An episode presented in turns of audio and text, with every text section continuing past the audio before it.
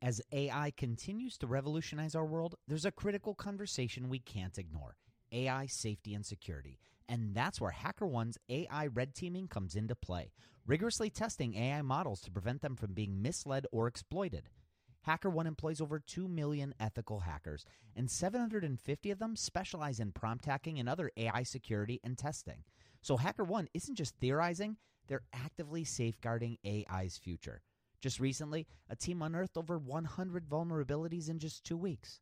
So, whether you're at the helm of a startup or steering product innovation at a large company, it's time to prioritize AI security. Visit hackerone.com slash AI for more. Again, hackerone.com slash AI. This episode is sponsored by porkbun.com. Porkbun is a refreshingly different domain name registrar that's different from the other ones like GoDaddy or Namecheap. They've got low prices on hundreds of different domain extensions. They've got everything from .com domains to really cool ones like .pro, .dev, .xyz. Every domain name at Porkbun comes with tons of freebies too, like SSL certificate, WHOIS privacy, DNS, URL forwarding, and hosting trials. Because why pay for things that should be free, right? All these incredible features and tools are backed by incredible support, 365 days a year, and more five star reviews on Trustpilot from real customers than anyone else. Look, you can get a dollar off your next domain name from Porkbun and see why they're the best domain name registrar around by using our code.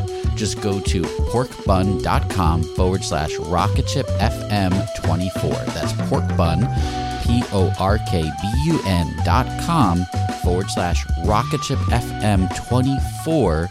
You'll save a dollar on your next domain. This episode is brought to you by Gigantic. At Gigantic, you can level up your product skills through live small group cohort based trainings.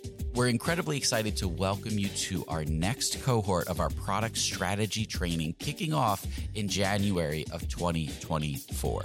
This course will take you through the frameworks that product leaders use at companies like eBay, DoorDash, Groupon, Rent the Runway in order to scale their teams. It's taught by Ben Foster, a friend of this podcast, who is the former chief product officer at Whoop.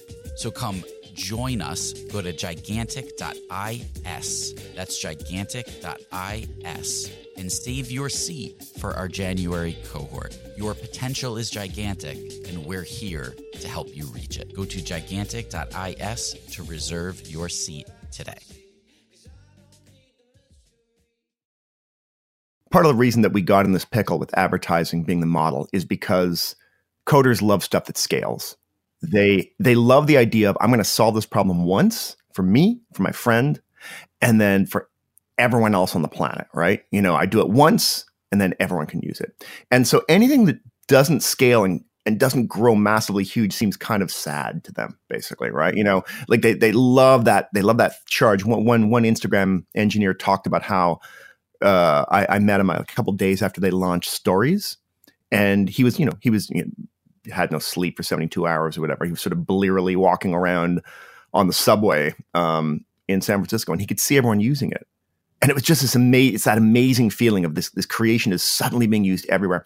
So because they so today we're breaking down a conversation we recently had with clive thompson the author of coders the making of a new tribe and remaking of the world we're talking to clive today about some of the issues that we as a society face because of software that has scaled beyond the sizes that we were really ready for. That sounds pretty heavy. Yeah, in in a way, it is. He talked about all the systems that have been built around us now: the internet, sensors, automated vehicles. How do those come to be, and who's behind their development? Fascinating. Well, so I'm guessing we're going to get into things like the Facebooks, Googles, and Ubers of the world. Yeah, I I would say so, but I, I think you'll just have to wait and see. Welcome to Rocketship.fm Rocketship FM is produced in partnership with Product Collective. We are your hosts, Michael Sacca. And I'm Mike Belsito. Clive is no stranger to technology. He's 50 now, and he has been around since the early days of personal computing. That's right. I'm uh, I'm 50 years old, so I'm part of that generation of teenagers who got their hands on the first ever personal computers back in the 80s, right? So it was those like the Commodore 64s and the VIC 20s, the ones that you you know you plugged into a TV and you started programming BASIC. So I did that and I loved it, and I could sort of tell back then. Um, wow, these these these devices are going to change the world. Um, and I also had enough of the experience of the weird kind of mesmerizing pleasure of computer programming that even though I never went on to do it for a living, I sort of I kind of got you know coders when I would talk to them and they would explain you know why you know why they find this such a thrilling uh, and powerful thing to do with their lives. I immediately understood it. So he went out to interview people who are coders from really all walks of life to try to find a thread that connected them all together.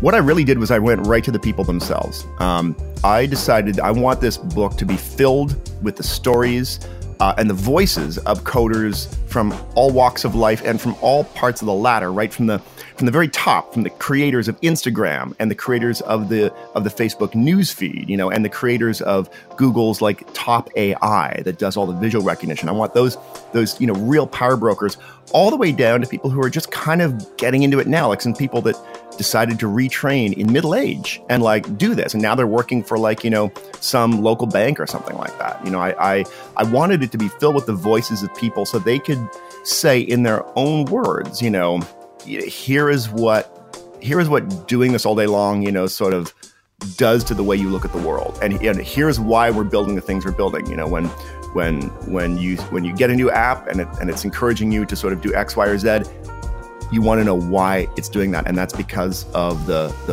the reasons that the coders brought to it. So I, it's it's a book of voices. So this is great and all, uh, but I wanted to get to the heart of why coders were such a focus. Why did coders matter at all? And of course, we have one of the most famous and powerful coders of our day, Mark Zuckerberg, being dragged into the Senate multiple times last year for questioning. We face a number of important issues around privacy, safety, and democracy and you will rightfully have some hard questions for me to answer. Before I talk about the steps we're taking to address them, I want to talk about how we got here. Facebook is an idealistic and optimistic company. For most of our existence, we focused on all of the good that connecting people can do. And as Facebook has grown, people everywhere have gotten a powerful Your new tool Chief for staying Operating connected to the people they Officer, love. Ms. Sandberg, suggested on the NBC Today show that Facebook users who do not want their personal information used for advertising might have to pay for that protection, pay for it. Are you actually uh, considering having Facebook users pay for you not to use that Yes, Senator. Although, to be clear, we don't offer an option today for people to pay to not show ads. We think offering an ad supported service is the most aligned with our mission of trying to help connect everyone in the world. Because we want to offer a free service that everyone can afford. Okay. That's the only way that we can reach billions is- of people. What are the protections that are going to be put on the books for their families, but especially for their children? Would you support a privacy bill of rights for kids where opt-in is the standard? Yes or no? Senator, I think that that's an important principle. I And appreciate think, that. And I think we should. Do we need a law to protect those children? That's my question to you. Do you believe we need a law to do so? Yes or no? Senator, I'm not sure if we need a law, but I think that this is, is certainly a thing that that, discour- that that deserves a lot of discussion. I- And I, I, I- again, I couldn't disagree with you more. Other, we're leaving these children to the most rapacious commercial predators in the country who will exploit these children unless we absolutely have a law on the books. Please. And, and I Senator, think it is absolutely Please give a short, please give a short answer. Senator, I look forward to having my team follow up to flesh out the details of it. I don't think this is a Senator difficult Flake, Senator issue to get a, correct- a correct answer to. Thank you, Mr. Chairman. Now, we're not here to pass judgment on Zuckerberg. We're not. I mean, uh, all right. I I'm just saying the Senate hearing was Okay, we're we're here to talk about Clive. Right. Okay. Okay. So we all know the story of Facebook now. We know their business model, the endless data points collected, the personality scoring, the social graph analysis. Did they prove that microphone thing yet? I don't think they've proven it, but I don't know. okay. When Rainn Wilson realized he had a special gift for talking people to sleep, he had two choices construct a massive speaker that would blast his voice to every person in the country, or invent a talking pillow. AT&T Business eventually talked him into the pillow thing. And backed by a reliable network, the only network with built-in security controls, Sleep with Rain was a hit. Take your ideas to the moon and beyond at business.att.com. That's business.att.com. Anyway, we know for better or worse what has made Facebook such a powerful and pervasive entity in our society. And this was one of the personality types that Clive was interested in really learning more about.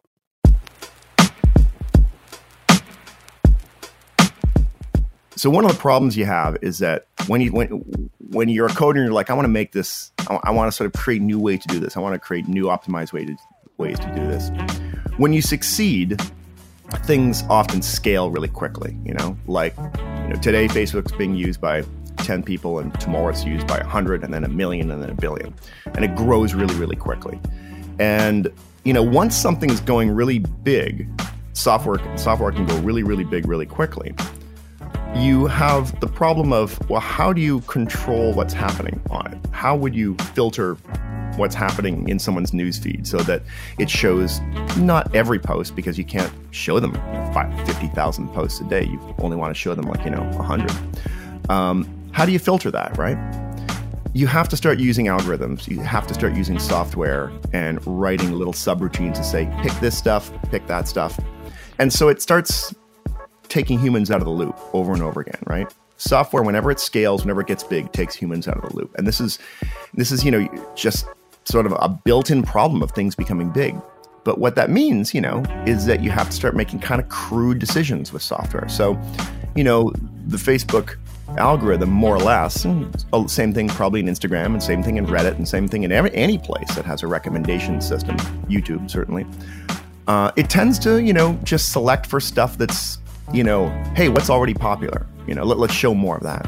And what's already popular tends to be stuff that's very emotionally engaging. It makes you angry. It makes you laugh. It makes you, um, you know, pissed off. So there's, you know, anytime you sort of take people out of the loop, and this is what this software that gets really big does, you inject algorithmic logic that, you know, almost always tends to sort of go after stuff that's really, you know, emotionally intense, you know, very quote unquote engaging, as they say. And so that's that's kind of a, a secondary problem we see. If you if you look at the world online, you feel like ah, how come everyone's sort of yelling at each other all the time? Well, that's because yelling is very engaging, right? And so these algorithms, which are having to deal with scale and massive size, uh, always tend to converge on, you know, wow, let's let's reward the stuff that's most histrionic. And boy, do they ever. It's this same trend towards rewarding engagement that's really given Facebook and Twitter a bad name lately. They become known as places where women do not feel safe to speak without being attacked, and where seedy subcultures of hate and violence are free to fester. And on a lighter note, generally places where people's negativity gets all the attention, encouraging more and more negativity. My friend has a story that he loves to tell about this. A, a, girl that he was dating, she broke up with him and he was distraught over it. So he bought some Instagram bots and he started driving up the likes and engagements on all of her photos. That sounds like a pretty weird thing to do after a breakup, honestly. it is, right? But then he, he only started to like pictures of her and her cats and then started to leave comments like, Where are your cats? on pictures where it was just her. Okay. Yeah. And then slowly over the course of a couple months, her feed became all cats. That's sort of depressing. Yeah. And, and I, I didn't say it was a nice story, right? But it, it's the same psychological manipulation that's happening to us every day. We post something, we get likes, we get comments, right? We get that engagement. We want to post more of whatever it is, is getting us that, the dopamine. So we we start to become that online persona that people respond to. Yeah, and the algorithms, we don't admit it, but they're already pervasive in our lives. Yeah, they decide whose posts people see. They decide who gets recommended. They can determine whether you're building your following or furthering your career or you're banished to social obscurity. So, who can solve this problem? Well, uh, why don't we tackle that after a quick word from our sponsors? So, who can solve these bigger social impact issues we're seeing created by social media? I think when you have something as big as Facebook or as big as Instagram or as big as Twitter, you have to have code, you know, work at that speed of light that computers can can work at to be able to like make these decisions. But I do think that, you know, there are also things that we as a society could start thinking about doing. You know, some people have talked about, well, maybe part of the problem is uh, some of these companies are too big. You know, like maybe it's just good old fashioned antitrust stuff. You got to break them into smaller pieces, you know, so that like they can't control every part of the ecosystem of how we pay attention to each other. Or maybe, and this one is harder, but you'd have to reform the business models, right? Because like all these services, all these online services make money from advertising. So, you know, they make money when you're looking at them. And that's another reason why they will tend to promote very emotionally intense material because that's mesmerizing. You know, that's car crash that keeps you staring at this stuff. Uh, so if you if you could imagine like a different way of, of financing something like Twitter or Facebook, like imagine almost like one of these freemium plans where like it's free for everyone for a certain amount, but if you want the really cool stuff, you know, like extra tools that let you communicate in richer ways or form more useful groups, maybe you charge people like, you know, a buck a month for that. And you get enough people going, hey, I want that, that um, you make just as much money as you do off ads, but you no longer need to, you know, do all the horrible things you do to sell ads. You no longer need to have clickbaity stuff rising to the top of your algorithm. You no longer n- need to do all the tracking and all the sort of invasive privacy uh, tracking that you see in social networks. So, so there are sort of solutions that are maybe a little outside the world of code, but they're also hard to do. Right? It's hard to change the business model of an existing company. I mean, and there's no indication that Mark Zuckerberg or the folks uh, on top of Twitter or the folks on top of Instagram have any desire to do so. It makes sense. The business model is what drives a lot of the decisions inside an organization and why product people should learn as much about business models, economics, and even ethics as they can. They are the ones that largely drive an organization's product decisions and have the ability to push back. Yeah. And and this reminds me of a talk by Mike Monteiro on Twitter of all social networks. Here, let me find a quick clip.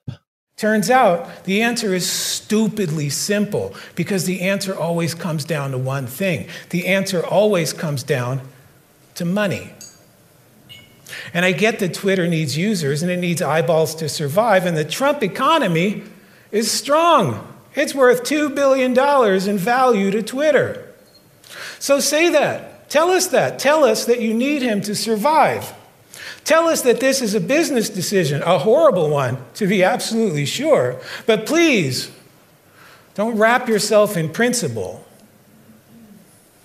Tell us that you die without him. But know that in order to save yourselves, you're putting the rest of us at risk when he uses your platform to declare war on other countries. Twitter is a big fucking atomic bomb. We have presidents using it to start wars, unstable presidents. And the cuddled runts who run this platform have absolutely no idea what they're doing. They don't know how to run it. They're scared. And I can't blame them for being scared because if I was running something this big, I'd be scared too. But they're also unprincipled. They're making money off of this shit. And that money is more important to them than the well being of the people using the platform and they lack an ethical core. And I can blame them for that. He is definitely pulling no punches there. No, this is this is the true problem we're facing today in product teams, product leaders, coders, designers, data scientists. These are all the people that can help to fix it. They are the people that can help move us in a better direction.